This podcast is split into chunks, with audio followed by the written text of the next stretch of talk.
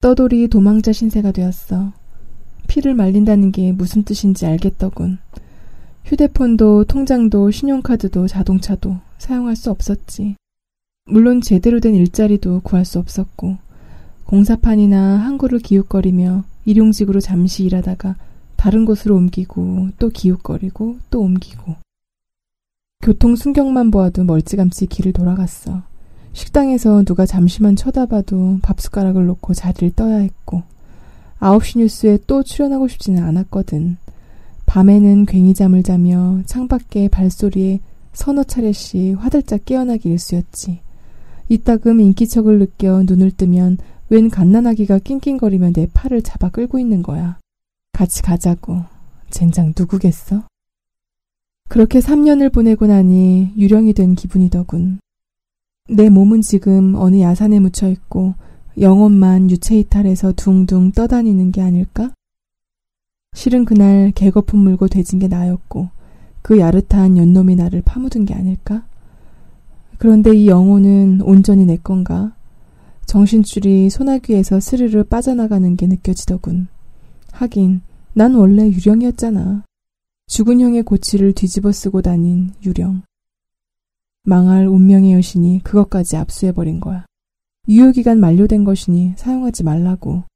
내 이름과 생년월일은 진직의 저승사자 살생부에 올라 염라대왕 결제까지 끝난 상태니까. 언제까지 이런 벌거숭이 유령으로 지내야 하나. 공소시효는 아직 12년이나 남았는데. 술만 마시면 자꾸 높은 곳을 찾아 올라가게 되더군. 차라리 운명의 여신 앞에 무릎 꿇고 깨끗이 패배를 인정하겠다. 내가 졌소. 어서 배시오. 그런데 말이야. 이 운명의 여신이란 옆에 는 성격도 참 지랄맞더군. 30년 넘게 집요하게 갈구다가 그렇게 엉뚱하게 돌변할 줄 꿈이나 꾸었겠냐고 그 아줌마 변태가 틀림없어. 그날은 내 생일이었어. 호적상에 죽은 귀신 생일 말고 엄마에게 확인한 내 진짜 생일. 여인숙에 처박혀 혼자 양장피에 술을 마셨지. 그래도 선물이랍시고 소주 대신 잭다니엘 큰 거 한 병을 샀네. 처량한 신세를 한탄하며 나발을 불다 보니 어느새 또 바람 부는 건물 옥상이더라고. 사방이 괴괴한 게 나의 멋진 공중 3회전 다이빙을 숨죽여 고대하는 눈치였어. 갑자기 어디서 기립박수까지 들려온다 했더니 내 심장 뛰는 소리더군. 그래 간다. 내 더러워서 간다. 남은 술을 단번에 비우고 난간으로 다가갔어. 점점 더 요란해지는 박수 소리. 멀리서 넘실거리는 밤바다. 눈을 질끈 감고 몸을 휙 던지려다 말고 일단 들고 있던 양주병을 난간 너머로 던졌지. 어느 정도 충격인지 테스트는 해봐야 하잖아. 그런데 경쾌한 파열음 대신 퍽 하는 둔탁한 소리가 울리더라고. 뭐지? 난간 너머로 내려다보니 뒷골목 가로등 아래 웬 남자가 패대기 쳐진 개구리처럼 뻗어 있는 거야. 머리 주변에는 술병 파편이 반짝이고 oh my god. 허겁지겁 내려갔지만 남자는 이미 숨을 안 쉬더군. 두 명, 두 명째라니. 이러다 연쇄살인범 되는 거 아니야? 머릿속이 복잡해졌지. 튀자. 눈에 띄기 전에 빨리 여기를 떠야 돼. 술병에 지문이 있을 텐데 파편부터 주워야지. 그동안 누가 오면 어쩌지? 참, 어차피 난 자살하려던 참이었는데.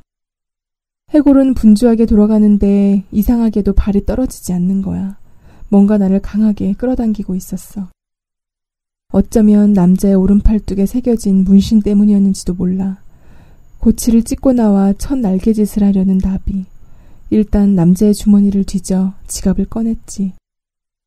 몇 푼 안 되는 돈을 챙기고 주민등록증을 확인하다가 난 깜짝 놀랐어. 남자의 생년월일이 내 실제 생년월일과 똑같은 거야.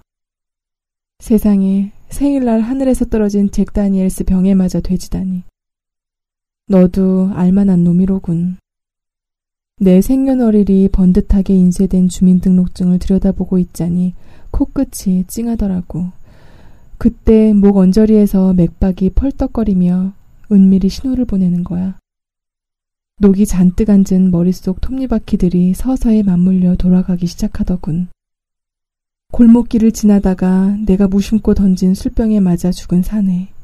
나와 같은 날 태어난 하필 우리의 생일날 소주 대신 선택한 묵직한 양주병에 그리고 그의 팔뚝에 새겨진 저 나비. 고치를 벗어나 날개짓 하려는 이 모든 게 단순한 우연일까? 아니, 그런 우연의 일치는 없다는 거 잘 알잖아? 이건 계시야. 운명의 조류가 불법 뉴턴하는 소리가 들리더군. 인생 리모델링 계획이 벼락처럼 내리꽂혔어. 일단 지갑과 열쇠를 챙긴 후 시체를 주차된 봉고차 아래 숨겼지. 일하던 공사장에서 트럭을 끌고 와 큼직한 부대에 시체를 꾸겨넣고 벽돌을 채웠어. 해안도로까지 트럭을 조심스럽게 몰고 가 부대를 절벽 아래 바닷속으로 던져버렸지. 첨벙 소리가 그렇게 경쾌할 수가 없더군. 7번 사장님 nice. 이 남자는 우리가 잘 돌볼게요. 행운을 빌어요. 짭조름한 바닷바람을 폐 깊숙이 들이마셨어. 자, 이제 죽은 형의 고치를 벗어던지고 새로 태어나는 거다. 신분을 위장하는 게 그렇게 간단한 줄은 몰랐어. 브로커에게 나비 문신의 주민등록증 사본과 내 사진과 돈백 건네니 닷새 만에 감쪽 같은 새 주민등록증이 나오더군. 서울로 올라와 먼저 녀석의 주소지로 가보았지. 벌집이라고 부르는 가리봉동 쪽방에 짐이라고는 누렇게 찌든 이불 한 채, 옷가지와 세면도구들이 담아놓은 라면 박스 두 개가 전부였어. 다행히 인간 관계라고 할 만한 게 거의 없는 놈 같더군. 나이 처먹고 사는 꼬락서니 하고는. 뭐 내가 그런 말 할 처지는 아니었지만 일을 깔끔하게 처리하기 위해 주인 할망구에게 빌린 월세를 정산하고 방을 뺐지. 유령에서 인간으로 환생하는 데는 주민등록증 한 장으로 충분하더군. 녀석의 신분으로 새 방을 얻고 휴대폰을 개통하고 통장도 만들고 면허증도 재발급받았어. 비로소 땅을 딛고 살아갈 몸뚱이를 되찾은 거야. 경찰도 사치업자도 두려워할 필요 없는 뜨끈한 피가 도는 진짜 몸뚱이. 그런데 오래가지 않아 알게 되었지. 내가 되찾은 건 몸뚱아리만이 아니라는 걸. 운명의 여신이 얼마나 교활한 줄 알아? 내 말 좀 들어보라고. 나비 문신의 지갑에는 로또 복권 한 장이 들어있었어. 일을 대충 마무리하고 추첨 날짜가 한참 지나서야 맞춰봤지. 번호 다섯 개가 떡하니 맞아 3등에 당첨됐네? 145만 8,760원. 으아, 하나만 더 맞았으면 수십억인데. 100이면 100, 이런 탄식부터 했겠지. 하지만 난 그렇지 않았어. 그동안 수백을 때려 부어도 5천 원짜리 하나 안 맞았는데 이게 뭔 개수작인가 싶더라고. 분위기가 수상한 거야. 한 번 더 테스트해보기 위해 당첨금을 찾아 간만에 바다 이야기 게임장을 찾았지. 허, 앉는 다이마다 고래가 빵빵 터지네. 환장하겠더군. 3년 전에는 몇 개월을 죽치고 있어도 구경 한번 못했던 고래가 일주일 만에 돈이 천만 원으로 불어났지. 이거 왜 이래? 장난치나? 저 높은 곳에서 나를 두고 게임을 하는 게 틀림없었어. 누가 주사위를 만지작거리고 있는지는 뻔하지. 돈 천만 원을 들고 경마를 하건 카지노에 가건 주식에 투자하건 금방 10배, 20배로 불어날 거란 확신이 들더군. 이젠 쌍피 두 장 손바닥에 붙여놓고 고스톱판에 앉은 거나 마찬가지였으니까. 그래서 어떻게 했냐고? 출장 뷔페 업체에 취직했지. 주문받은 음식을 배달하고 세팅해주는 단순한 업무였어. 그래도 사람들과 시시껄렁한 농담 주고받으며 일하고 내 이름으로 된 통장에 꼬박꼬박 월급 쌓이는 재미가 쏠쏠하더라고. 그런데 아무리 영세 사업장이라지만 너무 주먹국으로 운영되더군. 전직 IT 업계 CEO로서 사장에게 경영 혁신을 건의했지. 깔끔한 홈페이지를 만들어 온라인 주문을 받고 각종 단체에 홍보 메일을 보내고 직원 교육과 관리도 체계적으로 하자 매출이 급격히 늘어나기 시작했어. 사장이 반년 만에 날 총괄 매니저로 진급시키고 월급을 두 배로 올려주더군. 함께 오래 가자면서. 사실 나도 좀 놀랐어. 나에게 그런 수완이 있는 줄은 몰랐거든. 왜 진작 몰랐을까? 그래, 난 경마도 카지노도 주식도 하지 않았어. 어떻게 되찾은 소중한 인생인데 이번에는 사주나 운빨 따위에 맡겨놓고 싶지 않더라고.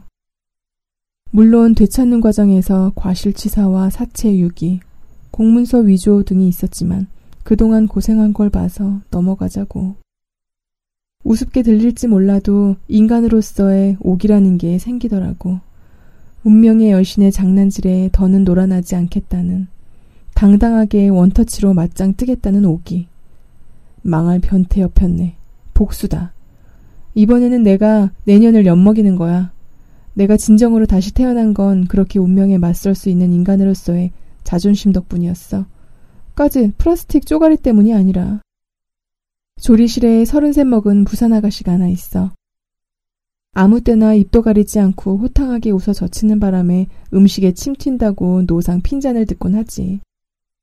키는 작지만 몸이 올록볼록 탱탱한 게 은근히 육감적이야. 한참 망설이다가 데이트 신청을 했어. 자기는 꼼장어를 좋아한다며 시원스럽게 웃더군. 꼼장어라면 나도 사족을 못 쓰지.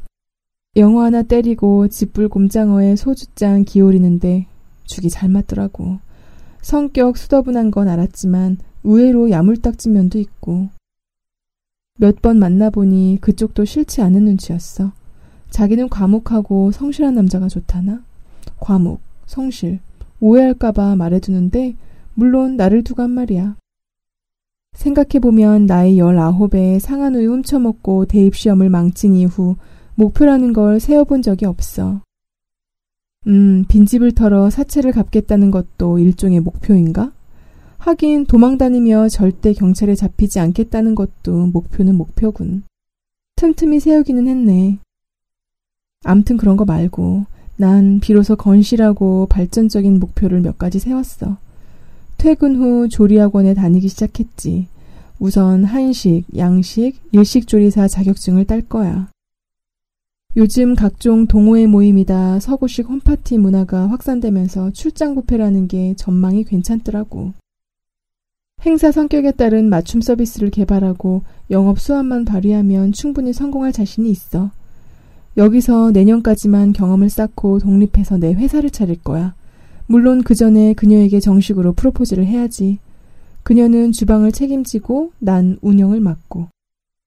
아이도 낳아서 어린이날이면 사람으로 미어 터지는 놀이공원에 가고 조기축구에 가입해 사람들과 땀에 젖은 몸을 부딪히고 부부싸움을 하면 꼼장어에 소주 한 잔으로 풀고 인생 별거 있나? 살면서 이 정도 행운이면 충분하잖아. 참, 미래의 내 회사 이름도 벌써 정해놓았다고. 버터플라이 출장 뷔페. 어때? 고급스럽지 않아? 오늘은 다시 태어난 지 꼭 1년이 되는 날이야. 내게 사주와 이름을 물려준 형님은 돌을 맞지 못했지만 나는 무사히 맞은 셈이지. 내 자신에게 돌잔치를 해주고 싶더라고. 직장 동료들에게 생일턱이라고 거하게 한 잔 쐈지. 인사관리도 총괄 매니저의 주요 업무니까. 초고속 승진에 날 고깝게 생각하는 놈들도 있거든. 간만에 양주 따서 폭탄주도 말고 아가씨들 끼고 신나게 놀았어. 과묵, 성실도 좋지만 가끔 이렇게 스트레스를 풀어야지. 몸에서 사리가 나오겠더라고. 아, 신나게 노는 것까진 좋았는데 너무 마셨나봐. 꼭지가 완전 돌아갔지. 젠장, 그러다 이 꼴이 된 거야. 태어나 처음으로 일이 잘 풀리고 있었는데 어쩌자고 음주운전을. 잠깐, 아니야, 아니야. 난 운전을 하지 않았어. 그렇지. 나갈 때 종업원에게 대리운전을 불러달라고 했다고. 차에서 졸면서 기다리고 있는데 대리기사가 왔지. 그래, 기억나. 말도 잘 받아주고 싹싹한 친구였어. 그러면 집까지는 무사히 왔다는 얘긴데. 그렇군, 여긴 내 방이잖아. 난 그냥 술에 꼬라 늘어져 있었던 거야. 그럼 그렇지. 개과천선해서 착실하게 살고 있는데 한 방에 훅 가면 섭섭하지. 다행이야. 그런데 저 친구는 누구지? 어, 아까 그 대리기사 아니야? 저 자식이 왜 안 가고 내 방에서 어슬렁거리는 거야? 뭐 훔칠 게 있다고. 일어나야 되는데 빌어먹을 몸이 천근만근이네. 어라, 자식이 나를 돌아보는데 뭐라고? 젠장, 뜬금없이 왜 슈베르트는 좋아하냐고 묻는 거야?